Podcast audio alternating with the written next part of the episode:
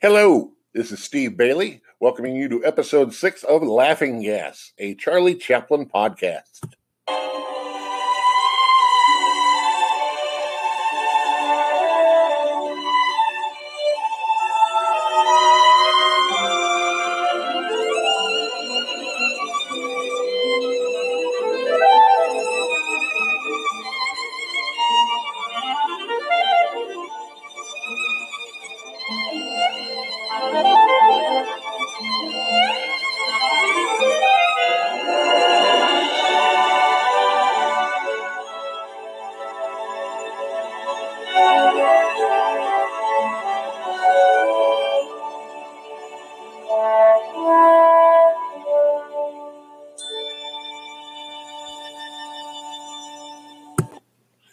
And I would like to begin this podcast episode by proudly announcing that the podcast is now available on iTunes.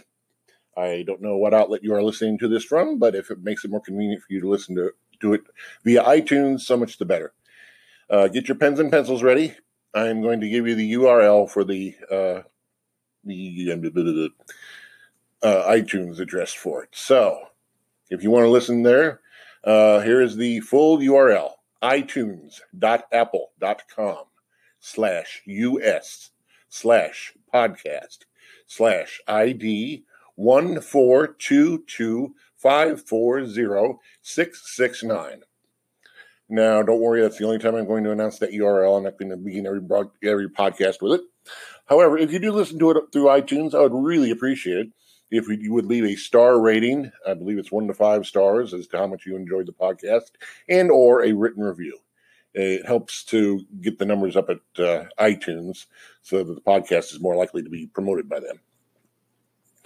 Now, in my last episode, I declared that I would do, I'm trying to do the movies of Chaplin in chronological order, but to spice it up a little bit, I'm also going to throw in one of his uh, other favorites because uh, the Keystone movies, uh, as with all of his movies, are worth watching, but I got to admit, they're a real slog as far as one, you know, you really have to get, in my opinion, to the mutual shorts to get to the really high quality stuff. And I would think Chaplin would probably agree. So I do want to cover them in chronological order. So I will do his next two uh, films from 1914 and then do a feature, which I will discuss later. So the next uh, keystone short subject I would like to discuss is his favorite pastime. His favorite pastime already shows that the anarchism, if you will, of Chaplin's character isn't that funny unless there is something for it to work against. Chaplin mock danced in a lot of his shorts, so he was regarded as a great dancer, until he made 1919's Sunnyside, where he danced to no purpose and felt empty. Similarly, Chaplin could be a funny drunk, but not if all he was called upon to do was to be a funny drunk, as he is here. The first half of the movie shows Charlie boozing it up at a bar and antagonizing most of the patrons. Occasionally, he also goes out on the street where he flirts with a woman at her car until the woman's husband comes along to break it up. The movie's second part shows Charlie drunkenly heading home but going into the wrong house. To top it off, it is the home of the woman with whom he was flirting. Hmm, I wonder how the husband is going to react. If Charlie had been given the slightest motivation to act up against these people, we could enjoy the retaliation. As it is, we can't help feeling that what would feel what it, what it would feel like to try having a quiet evening at a bar and then have this lout ruin your night. Uh, next up on the Keaton list is Cruel, Cruel Love. The girlfriend of Charlie, here sporting a two pronged mustache, mistakenly believes that he has been flirting with her maid and says she never wants to see him again. By the time she realizes her mistake, Charlie has taken what he believes to be poison and thinks he is about to die. He's put right, the woman takes him back, and everyone is le- left standing at movie's end, gets drop kicked by Charlie for no reason. Story wise, that's about it. Chaplin mugs it up as you've never seen before or since in a vain effort to convince us of the story's hilarity. And lastly, as I said, I want to discuss one of his more famous movies. Uh, this is a shout out to my sister in law, Michaelin, who I didn't even realize uh, cared that much for Chaplin's work. But she happened to mention to me on Facebook that she very much likes his movie Limelight from 1952. So that is what I am going to discuss next.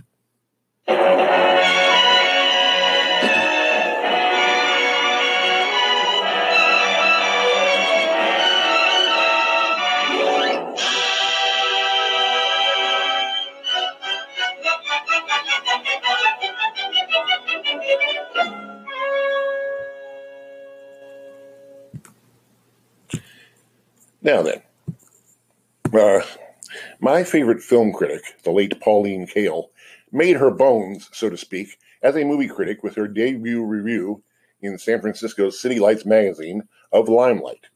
Now, Kael made no bones about despising the movie. Her review was headlined Slimelight. The review's truncated version, which appeared in Kael's capsule review collection 5001 Nights at the Movies, I would like to quote here in its entirety.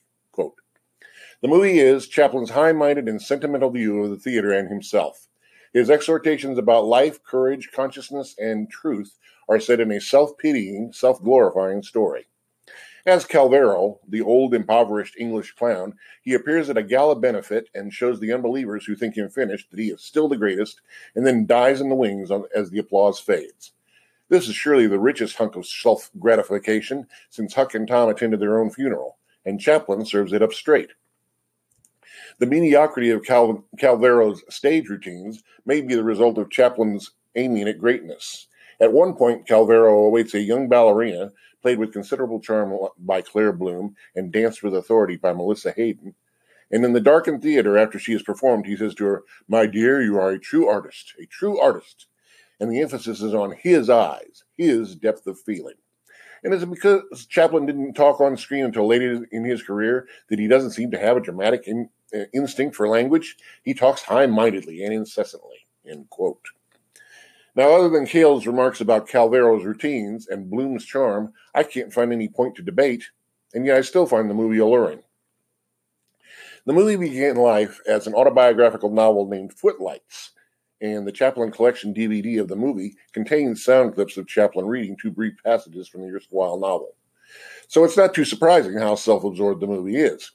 It is set in London in 1914, ironically, the year Chaplin became a hit in movies, and Calvero, played, of course, by Chaplin, a washed up stage comedian, happens upon Terry, played by Claire Bloom, a young girl in his apartment building who has attempted suicide. Calvero saves her from death and nurses her back to health. Terry is a wannabe ballet dancer who fears she has lost the, lo- the use of her legs, and basically, she and Calvero take turns building up each other's self confidence. Terry eventually meets up with Neville, played by Chaplin's real life eldest son, Sydney, uh, Neville is a composer with whom she had briefly crossed paths, and Calvero urges her to forge a bond with him. But Terry is so grateful to Calvero that she pushes Neville aside and insists to Calvero that she loves him. there are a couple of major obstacles with this plot point. Kael notwithstanding, I found Claire Bloom's performance mostly two note. She's either heroically enduring pain or bleeding out her deepest thoughts. And as with the supposed charm of the lead character in Monsieur Verdoux, which I will discuss at a future date, the supposed passion that Terry feels for Calvero is more talked about than shown to us. So that when Terry finally declares, I love you to Calvero, it's as much of a surprise to us as it is to him. Secondly, the movie would be far more interesting if this passion were acted upon in any manner. Say, with Calvero denying his true feelings for Terry while being jealous that Neville is making time with her. Instead, Calvero clucks that Terry can't possibly be in love with her while enjoying her worship at the same time. He's not even jealous of Neville, who seems to be one more person within his orbit of worship. So, this May December romance is an intriguing plot thread left dangling all the way to movie's end. The other major problem, I would say, is the film's pacing. The movie's present day, that is 1914 story, grinds to a halt several times for flashbacks. Calvero's dreams about the past, Terry's story about her meeting, first meeting Neville, etc. Mind you, many of the flashbacks are the movie's most worthwhile moments, especially when they revolve around Cal- Calvero's stage act. Yet one wishes Chaplin could have compacted them better into his script. Perhaps if he had gotten rid of some of Calvero's long winded philosophizing. And yet, the movie is not without its merits.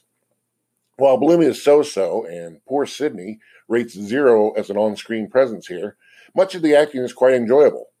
As Bodalink, the impresario who arranges Calvero's eventual comeback, Norman Lloyd looks and plays like a link to show business past. In her brief but lovely appearances as Calvin's Cal, excuse me, Calvero's buxom landlady, Marjorie Bennett seems as though she could have played with Chaplin one of his two reelers, especially when Calvero is trying to woo her into another month's rent free stay at his apartment. I also do not agree with Pauline Kael's comments about Calvero's stage act. The bit with the train fleas is at least amusing, And Calvero's banter with Claire Bloom on stage brings to mind the quote that often attributed to Chaplin, wherein he told Groucho Marx, I wish I could speak like you on screen. Here, he just about does so. And of course, there is the famous wordless stage duet that Chaplin does with Buster Keaton near movie's end. If you haven't seen the movie and you ever fantasized about two movie comedy legends getting together, well, for about 10 minutes, this movie grants your wish. Also, perhaps it's my imagination, but the shot of Calvero finishing his act and then looking out in horror to a, a, sea of empty seats. Did they pay homage to that shot in the Rocky Horror Picture Show? It sure looks like it to me. Anyway, Limelight is yet another of those Chaplin vehicles that is flawed but fascinating. You wish it was better than it is, yet even in its final state, you can't keep your eyes off it. And with that, let me close with a few blatant plugs of some of my other stuff that I do. Uh, if you would like to find me on Facebook, I have a Facebook page named Another Charlie Chaplin Facebook page. Can't forget that title, can you? So please um, join me there if you will. If you would like to email me about this podcast uh, concerning your feelings about it, good, bad, or neutral, I welcome all commentary. Please email me at laughinggaspodcast at outlook.com. Finally, I would like to plug a couple of other podcasts that I do. I have completed a, a podcast of all Laurel and Hardy's movies. The name of that podcast is Hard Boiled Eggs and Nuts, a Laurel and Hardy podcast. And that can be found at anchor.fm or at iTunes under that name. And I am also, in addition to this podcast, currently doing one uh, regarding the Fleischer Brothers cartoons of the Popeye era from 1933 to 1942. That is also available at Anchor FM, and the name of it is Blow Me Down, a Fleischer Popeye podcast. So I hope you will listen to those. Uh, if you are listening for the first time here, uh, I welcome you, and I ask you to subscribe and to listen to the five previous episodes. And uh, please, I hope keep listening because there's plenty more to come. Uh, thank you for your indulgence and until next time, this is Steve Bailey saying goodbye.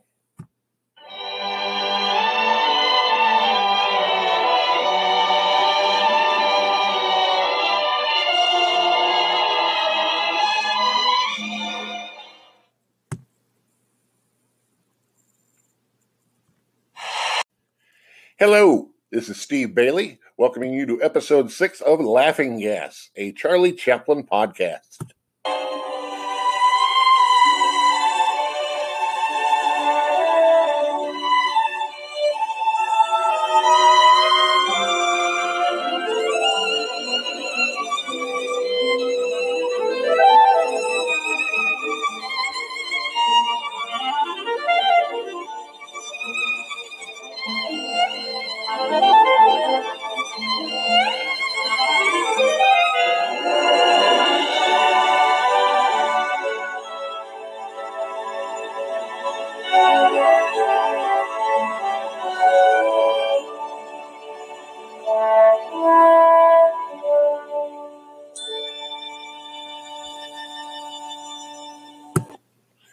And I would like to begin this podcast episode by proudly announcing that the podcast is now available on iTunes.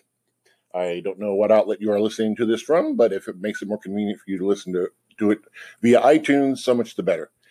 Uh, get your pens and pencils ready. I'm going to give you the URL for the uh, the uh, iTunes address for it. So, if you want to listen there, uh, here is the full URL itunes.apple.com slash us slash podcast slash ID one four two two five four zero six six nine. Now, don't worry, that's the only time I'm going to announce that URL. I'm not going to begin every, broad, every podcast with it. However, if you do listen to it through iTunes, I would really appreciate it if you would leave a star rating. I believe it's one to five stars as to how much you enjoyed the podcast, and or a written review. It helps to get the numbers up at uh, iTunes so that the podcast is more likely to be promoted by them. Now, in my last episode, I declared that I would do, I'm trying to do the movies of Chaplin in chronological order, but to spice it up a little bit, I'm also going to throw in one of his uh, other favorites because uh, the Keystone movies, uh, as with all of his movies, are worth watching, but I got to admit, they're a real slog as far as one, you know, you really have to get, in my opinion, to the mutual shorts to get to the really high quality stuff. And I would think Chaplin would probably agree. So I do want to cover them in chronological order. So I will do his next two uh, films from 1914 and then do a feature, which I will discuss later. So the next uh, Keystone short subject I would like to discuss is his favorite pastime. His favorite pastime already shows that the anarchism, if you will, of Chaplin's character isn't that funny unless there is something for it to work against.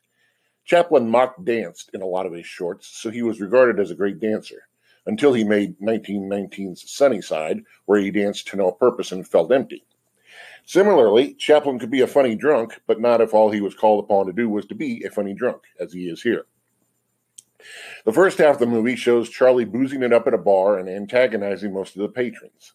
Occasionally, he also goes out on the street where he flirts with a woman at her car until the woman's husband comes along to break it up.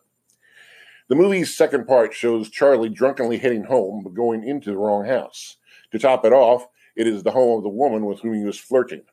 Hmm, I wonder how the husband is going to react.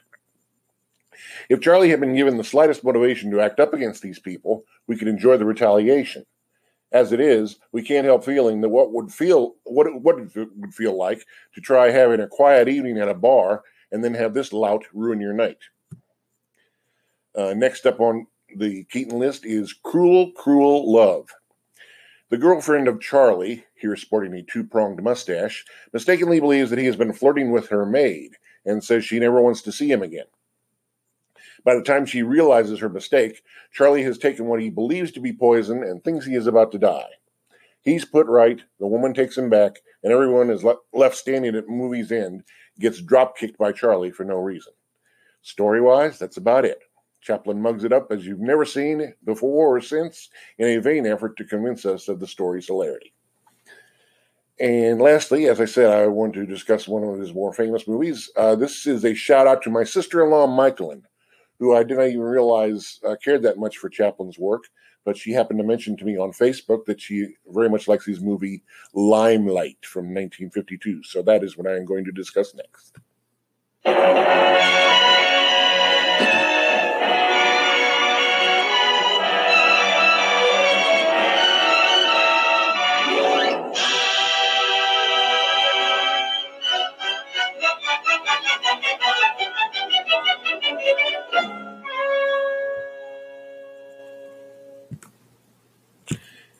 Now then, uh, my favorite film critic, the late Pauline Kael, made her bones, so to speak, as a movie critic with her debut review in San Francisco's City Lights magazine of Limelight. Now, Kael made no bones about despising the movie. Her review was headlined Slimelight. The review's truncated version, which appeared in Kael's capsule review collection 5001 Nights at the Movies, I would like to quote here in its entirety. The movie is Chaplin's high minded and sentimental view of the theater and himself.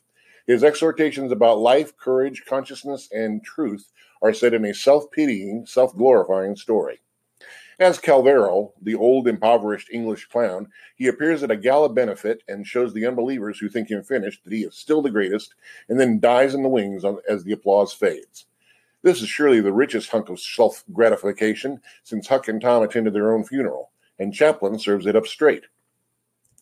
The mediocrity of Cal- Calvero's stage routines may be the result of Chaplin's aiming at greatness. At one point, Calvero awaits a young ballerina, played with considerable charm by Claire Bloom and danced with authority by Melissa Hayden. And in the darkened theater, after she has performed, he says to her, My dear, you are a true artist, a true artist. And the emphasis is on his eyes, his depth of feeling. And is it because Chaplin didn't talk on screen until later in his career that he doesn't seem to have a dramatic in, Uh, instinct for language, he talks high mindedly and incessantly. End quote. Now, other than Kael's remarks about Calvero's routines and Bloom's charm, I can't find any point to debate, and yet I still find the movie alluring. The movie began life as an autobiographical novel named Footlights, and the Chaplin Collection DVD of the movie contains sound clips of Chaplin reading two brief passages from the erstwhile novel. So it's not too surprising how self absorbed the movie is. It is set in London in 1914, ironically, the year Chaplin became a hit in movies. And Calvero, played of course by Chaplin, a washed up stage comedian, happens upon Terry, played by Claire Bloom, a young girl in his apartment building who has attempted suicide. Calvero saves her from death and nurses her back to health. Terry is a wannabe ballet dancer who fears she has lost the, lo- the use of her legs, and basically, she and Calvero take turns building up each other's self confidence. Terry eventually meets up with Neville, played by Chaplin's real life eldest son, Sydney. Uh, Neville is a composer with whom she had briefly crossed paths, and Calvero urges her to forge a bond with him.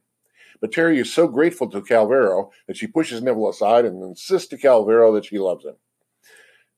there are a couple of major obstacles with this plot point.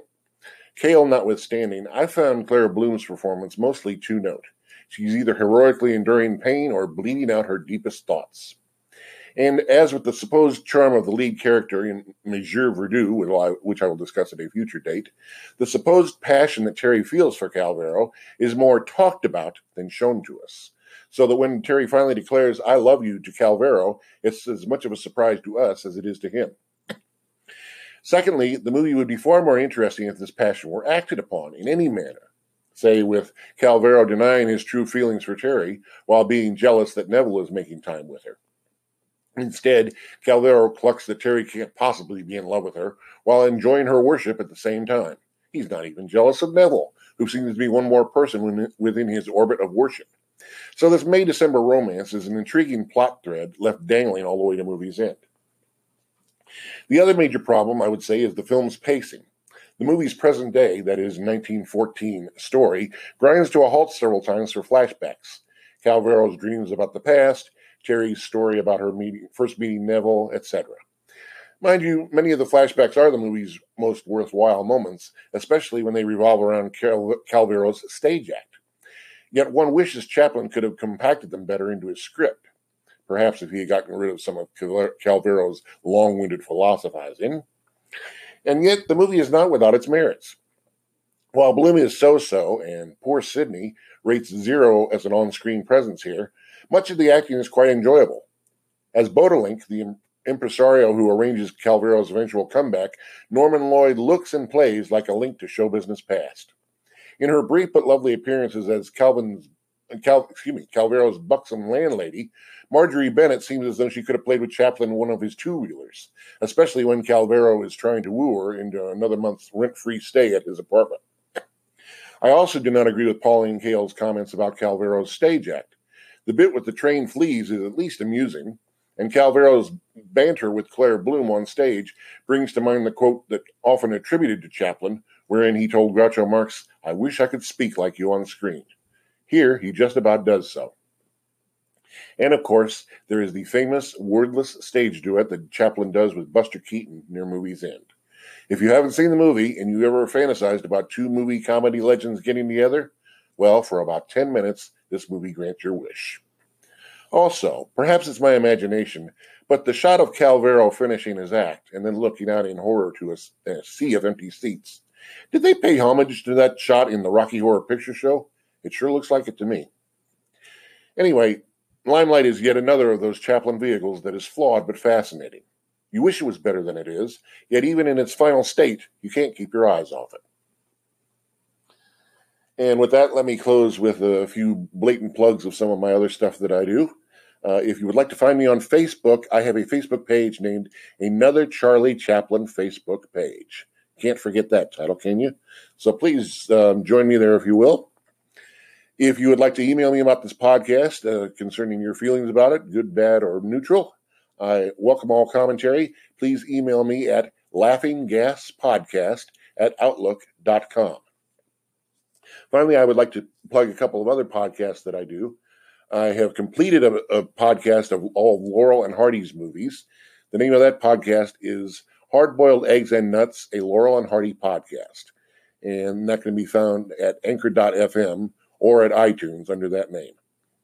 And I am also, in addition to this podcast, currently doing one uh, regarding the Fleischer Brothers cartoons of the Popeye era from 1933 to 1942. That is also available at Anchor FM. And the name of it is Blow Me Down, a Fleischer Popeye podcast. So I hope you will listen to those. Uh, if you are listening for the first time here, uh, I welcome you. And I ask you to subscribe and to listen to the five previous episodes. And uh, please, I hope, keep listening because there's plenty more to come. Uh, thank you for your indulgence. And until next time, this is Steve Bailey saying goodbye